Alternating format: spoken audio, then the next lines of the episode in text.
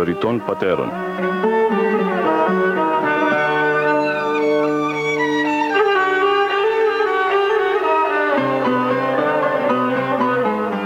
Βοή σιωπής στον παράδεισο της Αθωνικής ερήμου, όπου διδάσκει ο Άθος με τη μυστική γλώσσα των πατέρων του.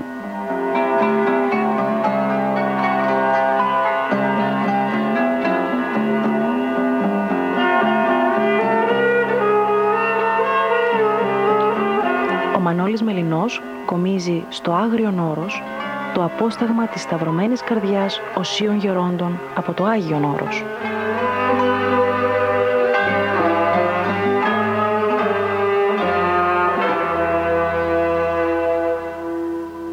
Χαίρετε αγαπητές και αγαπητοί μου φυλαγιορείτε ακροατέ. Συνεχίζουμε εδώ στην Ιερά και Σεβασμία Μονή του Αγίου Διονυσίου στις νότιες Αθωνικές ακτές την επικοινωνία μας με τον πολιό γέροντα Θεόκλητο Διονυσιάτη. Βρισκόμαστε στο κάθισμα των Αγίων Αποστόλων ακριβώς απέναντι από το μοναστήρι και έχουμε την ιδιαίτερη ευλογία και τη μεγάλη χαρά να συνομιλούμε με τον Σεπτόν Αγιορείτη. Πριν περάσουμε στην σημερινή μας επικοινωνία θα σας διαβάσω ως έναυσμά της ένα απόσπασμα από το βιβλίο «Επίγειοι Άγγελοι οι Αγιορείτε» που είναι το 8ο στην γνωστή αθωνική σειρά «Πύρα Πατέρων».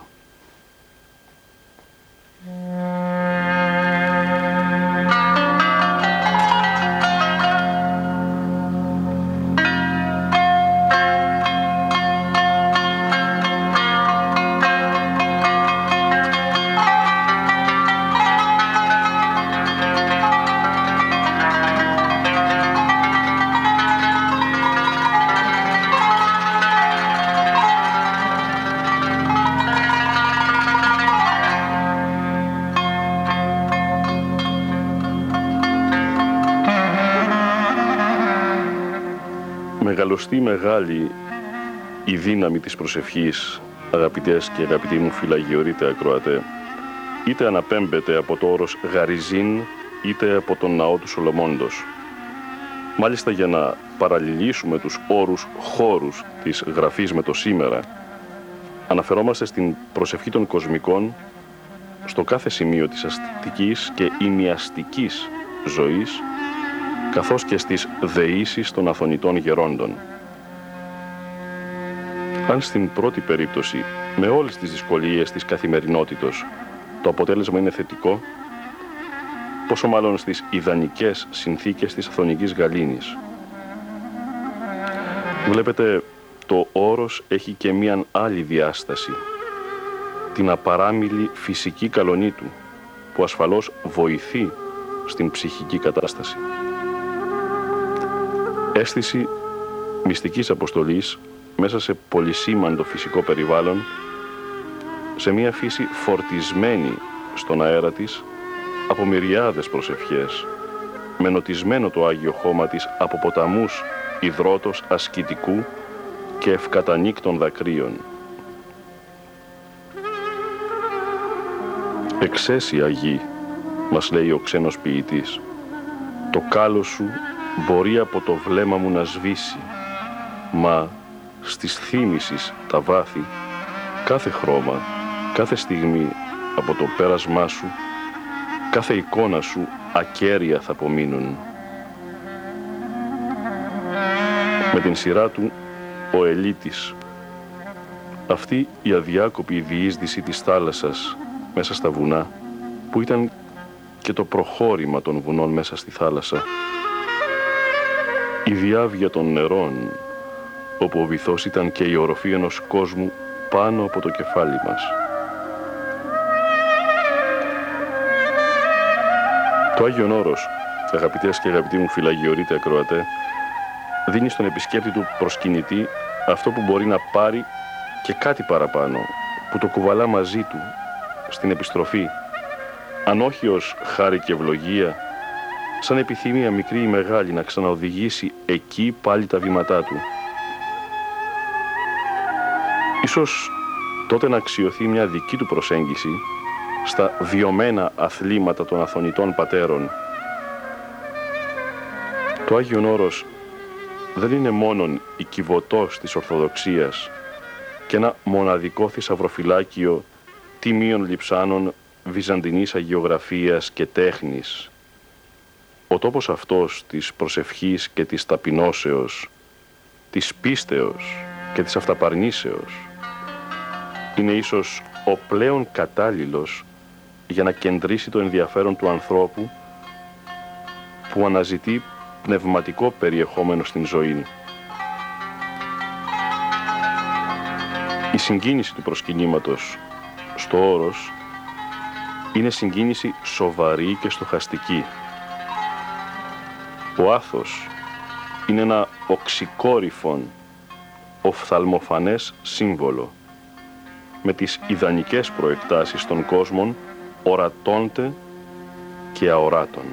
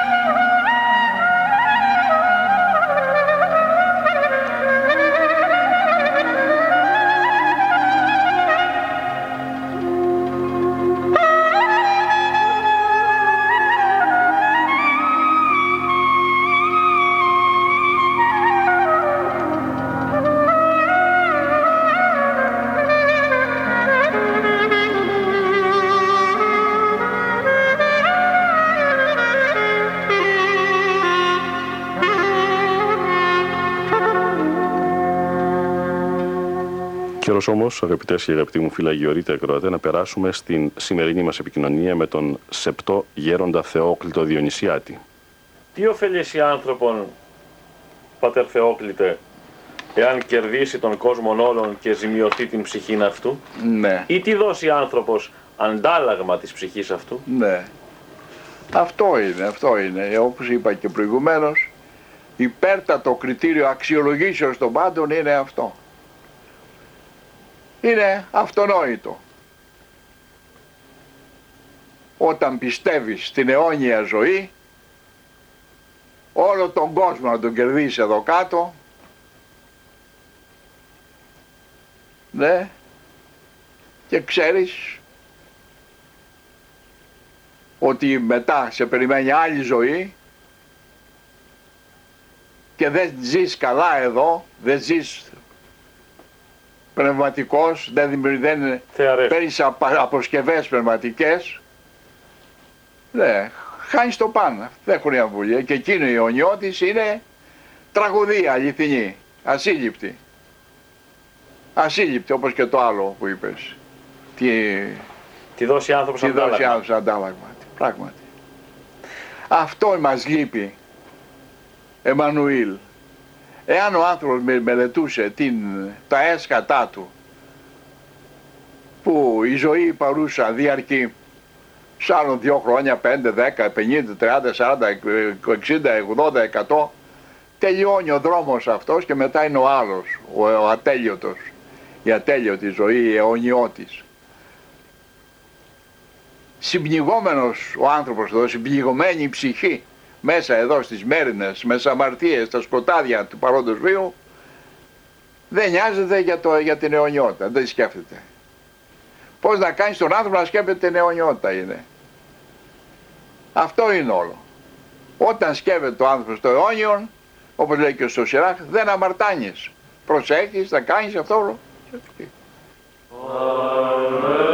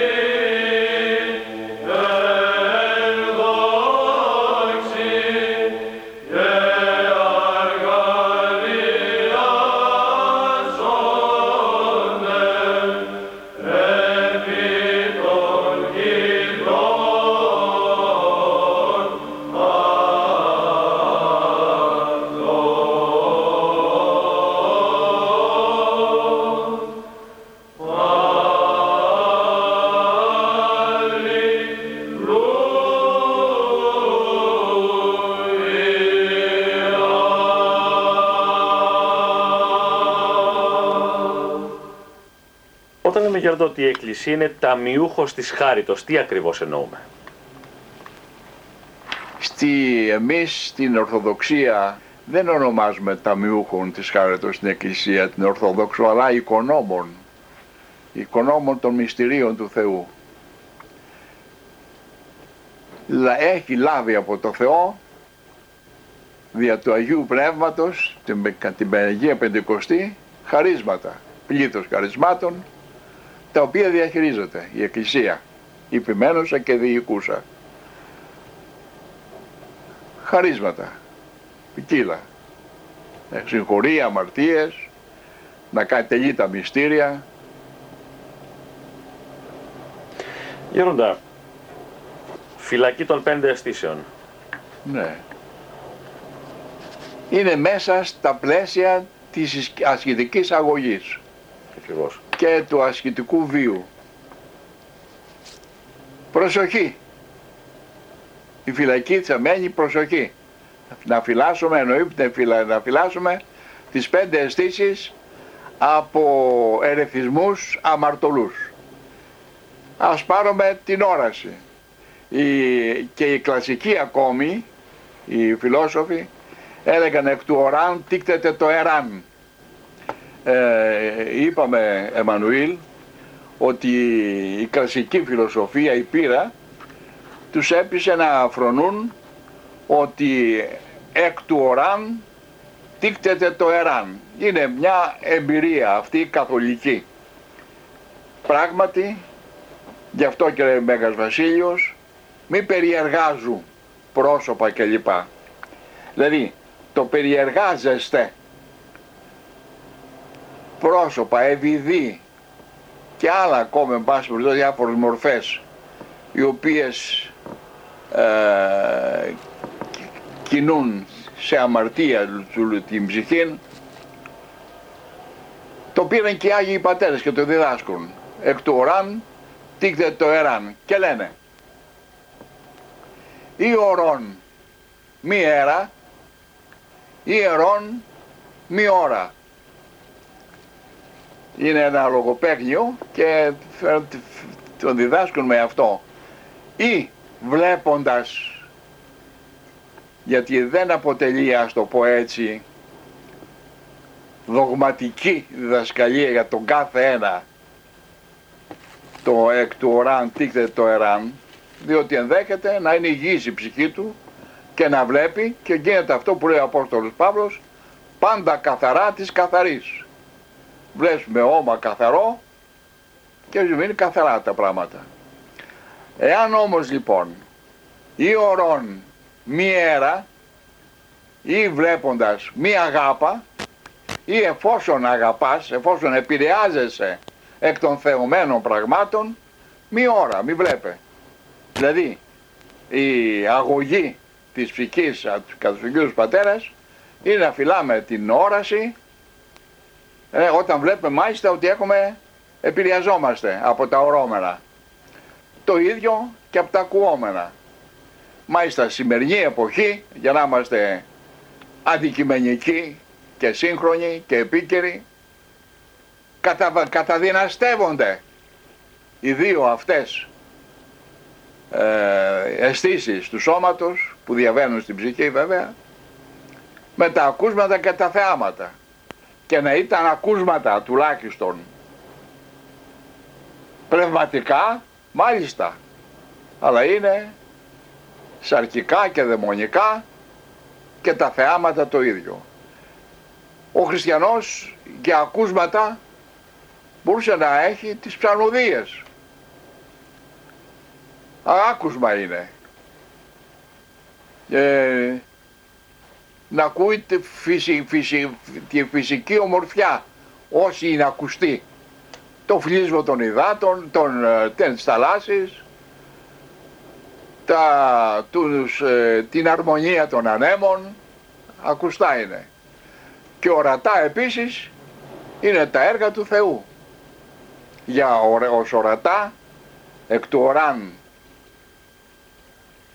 τίκτεται το εράν, να προσέχουμε μονάχα ορώντες τα φυσικά κάλλη να μην τα αγαπήσουμε διότι η αγάπη σε αυτά μεταβάλλεται σε είδωλολατρεία όπως έχουμε τον, την φυσιολατρεία που λένε δε, το ρομαντισμό που αυτά χαμηλώνουν την ψυχή.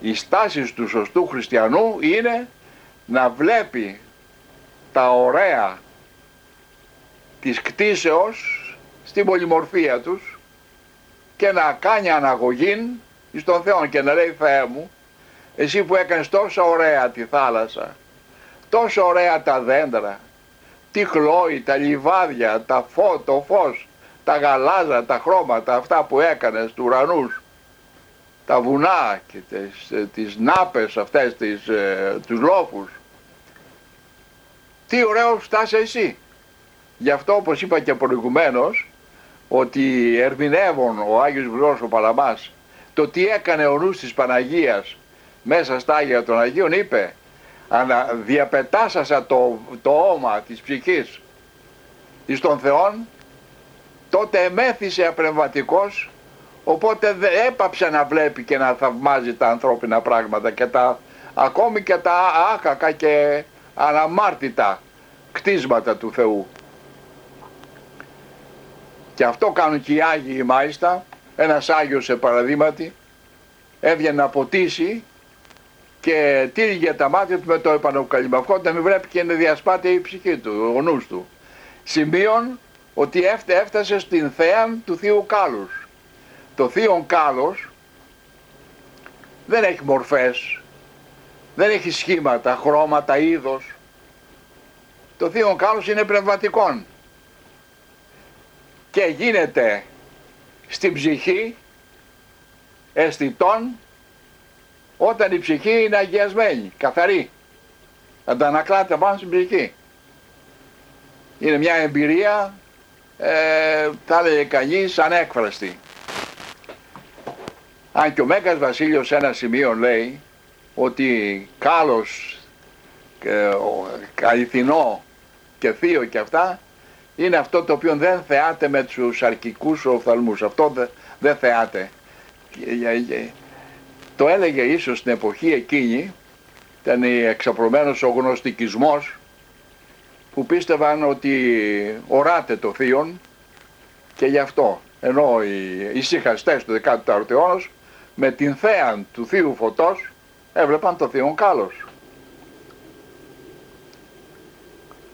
Βέβαια. Λοιπόν, έτσι και για άλλες αισθήσεις. Ναι, οι πιο παχυλές, τη αφή, πας λέει ο Γρηγόρης ο θεολόγος, την αφή είναι για, μάλλον για τους τυφλούς ήταν αυτή, είναι η παχυλωτέρα αίσθησης. Και όσφρησης, μήπως φαίνεται κανείς αρώματα και τέτοια, όλα δηλαδή τα οποία άγουν στην άμεση αμαρτίες ρίχνουν το, το επίπεδο, την, την, την, την αίσθηση της ψυχής ναι, προς το Θεό και την, αυτή και την, όπως και την και γεύσεις. Η δε γεύσεις είναι φοβερή, φοβερό πάθος. Φοβερό πάθος. Λένε πολλοί δεν το θεωρούν κακό. Ναι, ο Απόστολος Παύλος που μιλάει στους ε, Εφεσίους μου φαίνεται όπως σας έλεγε για εκείνους όν ο Θεός η κοιλία για τους οποίους κλαίων λέγω ο Θεός η κοιλία και προχωρεί οι εχθροί του σταυρού. Δηλαδή, όταν λέμε για ευχάριστα φαγητά, καλοφαγίες και τέτοια, αυτά δεν συνεργούν στην ψυχή, είναι, τη ρίχνουν χαμηλά. Είναι εφάμαρτες ενέργειες, γι' αυτό και όσο προχωρεί η ψυχή στα πνευματικότερα επίπεδα, τόσο αφήνει τις ευχάριστες τροφές. Έχουμε τις νηστείες, την εκουσία εγκράτεια, της κακοπάθεια αυτή, το ανίδωνον, μην είναι δονικές σου τροφές. Από αυτά μάλιστα πέφτει ο άνθρωπος. Γι' αυτό είπα προηγουμένως, Εμμανουήλ, ότι αυτό που κάνουν οι μοναχοί, που έχουμε την Δευτέρα νηστεία, δηλαδή νερόβραστο. Ανέλεον, ανέλεον. Τετάρτη το ίδιο, Παρασκευή το ίδιο και μεγάλες σαρακοσές και άλλες μικρές ναι. Ότι πρέπει ο κόσμος να μιμείται κατά ένα μέτρο τους, τους μοναχούς. Αυτό συντελεί στην ανάταση, στην απελευθέρωση της ψυχής από τα διάφορα πάθη και τις διάφορες μορφές έρωτος της ψυχής, αγάπης, φαΐγερα αυτό και διάφορα. Έτσι, ταύτα. Deus,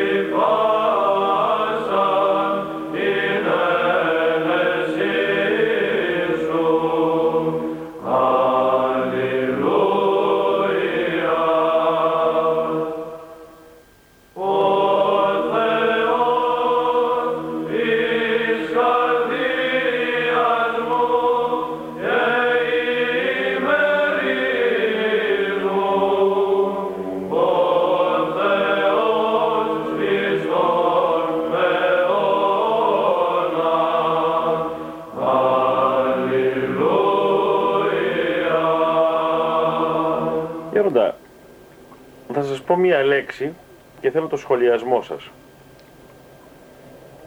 Συνείδησης. Τι, Συνείδησης.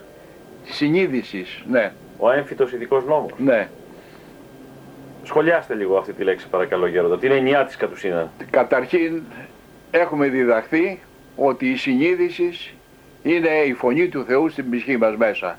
Είναι ο Θεός, ο Λόγος του Θεού. Συμβαίνει όμως να τον έχουμε κακοποιήσει αυτό το λόγο. Και τον έχουμε διαστρέψει. Και άλλοτε μεν να μην μιλάει συνείδησης ή άλλοτε να μιλάει διαστραμμένα. Αλλά δεν είναι ο λόγος του Θεού αυτός. Η συνείδηση λοιπόν για να διατηρηθεί καθαρή πρέπει να, ο χριστιανός να ευρίσκεται πάντοτε μέσα στον χώρο της τελέσεως των θείων εντολών. Όταν ο, ο χριστιανός από μικράς ηλικίας κατόπιν αγωγής των γονέων του συνηθίζει να μην καταπατεί τη συνείδηση, μην περιφρονεί των λόγων που του μιλάει μέσα, να μην κάνει κάτι που το λέει κακό. Όσο συνηθίζει, τόσο γίνεται, λεπτύνεται και γίνεται ευαίσθητος. Ευαίσθητη η ψυχή, ευαίσθητη η συνείδηση. Το παραμικρό το θεωρείς σπουδαίο. Δηλαδή, δεν ανέχεται, δεν ανέχεται η ψυχή, η συνείδηση καμία μορφή κακού. Και στη λεπτοτάτη μορφή του ακόμη το κακό. Όχι, το λέει η συνείδηση αυτό. Πάω να κάνω κάτι το οποίο δεν είναι στις εντολές του Θεού. Όταν το κάνω και παραβιάζω τη συνείδησή μου μια φορά, δυο, τρεις και αυτά, γίνεται, γίνεται μέσα μετά κατόπιν η συνείδηση δεν μιλάει. Είναι, λέει, είναι αυτό που λένε περικακίσαν το συνειδός. Περικακίσαν, έπαψε να ελέγχει. Ε, γι' αυτό λοιπόν κάθε χριστιανός πρέπει να προσέχει να ακούει τη συνείδησή του από τη μικρά ηλικία μην παραβαίνει. Όσο παραβαίνει σταδιακά σκοτίζεται και όσο δεν παραβαίνει και ακούει τη φωνή της συνειδήσεως, τη φωνή του Θεού, τόσο λεπτύνεται μέσα και δεν χάνει το μέτρο, δεν χάνει το όντως όν, το όντως του σωστόν, το ορθόν.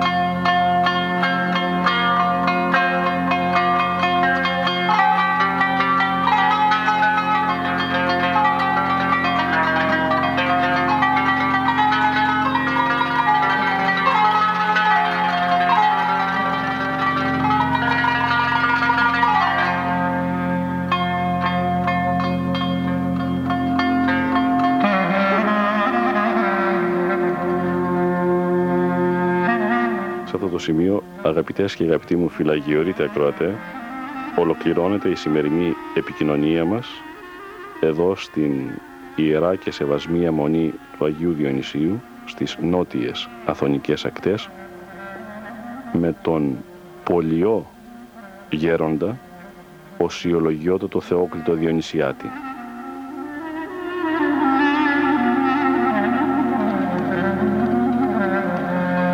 Θερμότατα εκ μέσης ψυχής και καρδίας ευχαριστούμε τον Σεπτόν Αγιορείτη και τον παρακαλούμε για άλλη μια φορά να μας θυμάται πάντοτε στις θεοποιηθείς προσευχές του.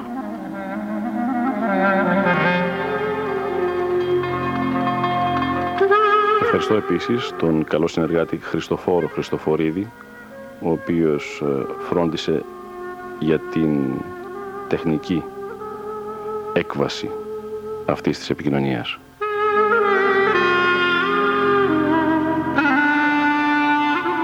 Όλους ιδιαίτερο σε εσάς, αγαπητές και αγαπητοί μου φίλα Αγιορείτε Ακροατέ, ευχαριστώ που είχατε την καλοσύνη και αυτή τη φορά να με συνοδεύσετε εδώ στα Θεοτοκοβάδη, στα σκηνώματα. Είχαμε όλοι μας την ευκαιρία να παρακολουθήσουμε τον Σεπτόν γέροντα Θεόκλητο Διονυσιάτη να μας νουθετεί, να μας διδάσκει, να μας χειραγωγεί στιβαρά εις Χριστόν με τον άλλα τυρτημένο λόγο του τον βιωματικό.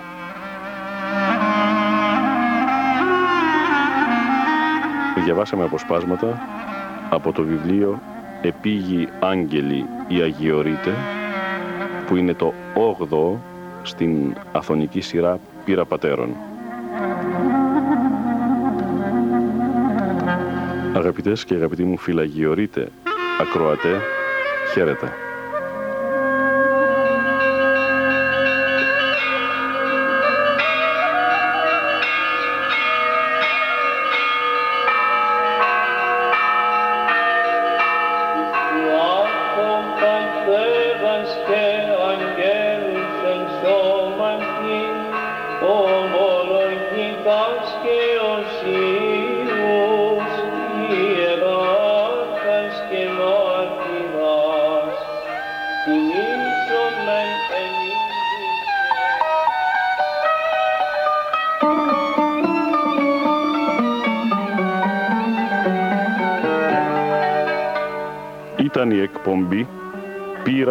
Αγιοριτών Πατέρων».